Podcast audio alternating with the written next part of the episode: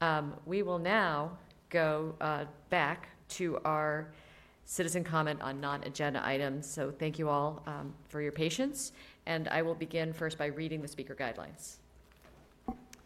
The school board welcomes public comment. Generally, school board members do not respond to comments during the meetings. If they've not already signed up online, speakers must submit a speaker slip to the clerk before the agenda item they wish to speak on is called. Each speaker may speak for up to two minutes. There is a timer to help you keep track of your time, and speakers should conclude their remarks when the buzzer sounds. All comments should address a matter related to Arlington Public Schools. Speakers should be courteous and address their comments to the entire school board. Speakers are called in the order in which they sign up. If you have written comments, please give them to the clerk. We ask the audience to refrain from applauding as it does take time away from the speakers, and we um, have found that this visual signal um, can, is a nice way to show support and does not take additional time, and thank you for the, the demonstrations by some of our um, longtime attendees.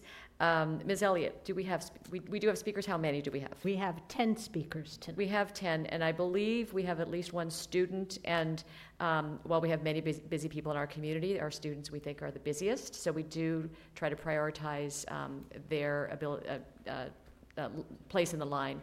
Um, So if uh, you want to call them first, and then we'll go from there. Thank you. Our first speaker and our student is Max Tankersley.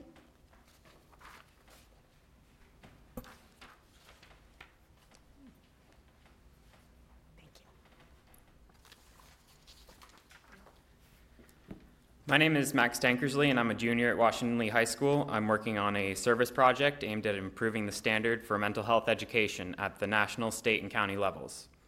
Studies show that seeking treatment for a mental illness is often avoid- avoided entirely due to stigma. This stigma has led to suicide becoming the third leading cause of death for Americans ages 10 to 24. Studies have also shown that better outcomes result when mental illness is identified and addressed earlier. Properly educating students on mental illness can be life saving by helping students to identify illness and seek help as well as break down the stigma around it. There is no national, state, or county standard curriculum on mental health education, despite its importance. The current system in Virginia requires physical education teachers to address complex mental health issues with minimal training and requires each PE teacher to individually develop their own lesson plans. This approach can do more harm than help when the material is not taught properly. I believe that we can make serious progress on the county level by allocating certified counseling personnel to provide mental health education and setting up a structured program using the existing model of family life education, which has a carefully structured curriculum and resources available for parents. The family life, family life curriculum gives notice to parents before the material is taught in class, giving them the option to discuss sensitive topics with their children before they come up.